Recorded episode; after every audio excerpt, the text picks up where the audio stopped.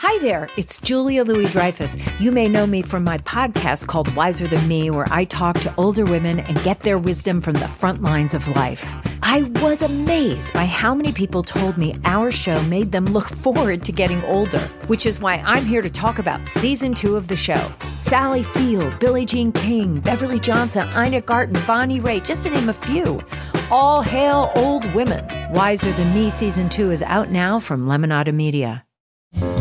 It's Merriam Webster's Word of the Day for September 14th.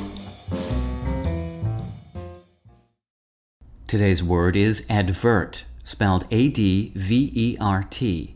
Advert is a verb that means to turn the mind or attention to. It can also mean to call attention in the course of speaking or writing, to make reference. They're both used with the preposition to, to advert to. Here's the word used in a sentence from No Name by Wilkie Collins.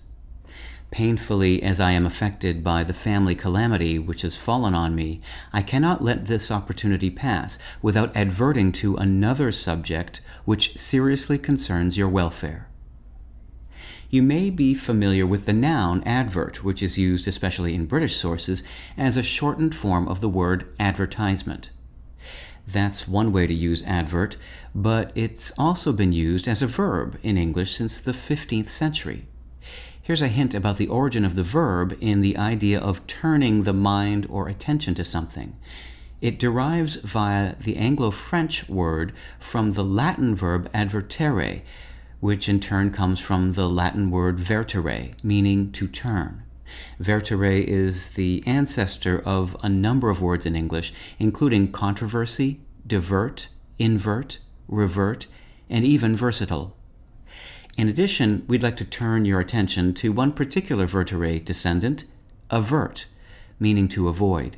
Be careful to avoid mixing up this one with advert. With your word of the day, I'm Peter Sokolowski.